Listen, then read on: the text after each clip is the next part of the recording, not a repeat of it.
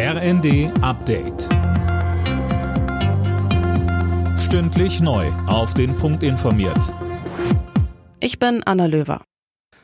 Lange hatte sich Bundeskanzler Olaf Scholz geziert. Nun will er offenbar doch die Ukraine besuchen. Wie die Bild am Sonntag berichtet, plant er zusammen mit Frankreichs Präsident Macron sowie dem italienischen Ministerpräsidenten Draghi nach Kiew zu reisen, und zwar noch vor dem G7-Gipfel Ende Juni.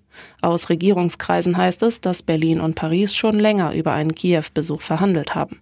Zusammen mit Draghi wollen Scholz und Macron mit ihrer Reise demnach ein Zeichen der europäischen Einigkeit setzen. Die EU-Kommission will in der kommenden Woche entscheiden, ob die Ukraine Beitrittskandidat werden soll. Das kündigte Kommissionschefin von der Leyen bei einem Besuch in Kiew an. Bei der Stärkung der Rechtsstaatlichkeit sei schon viel passiert. Es wären aber noch weitere Reformen nötig.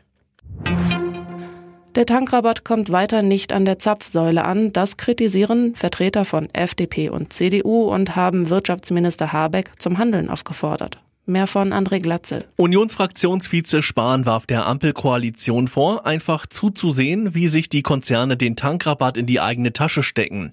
Er forderte in der Bild, dass Habeck die Ölmultis zum Rapport bestellt und Druck macht. Auch der FDP-Fraktionsvorsitzende Dürr hat Habeck zum Handeln aufgefordert. Er müsse mit dem Bundeskartellamt dafür sorgen, dass die Entlastung bei den Kunden ankommt. Bei der Kommunalwahl in Sachsen bangt die CDU heute um ihre Dominanz in den Landratsämtern. In neun von zehn Kreisen wird gewählt und zum ersten Mal könnten Posten an die AfD gehen. Außerdem stehen vielerorts Wahlen zum Bürgermeister an, beispielsweise in Dresden. Zum Fußball. In der Nations League hat die deutsche Fußballnationalmannschaft das dritte Unentschieden in Folge geholt. Gegen Ungarn spielte die DFB 11 in Budapest 1 zu 1. Alle Nachrichten auf rnd.de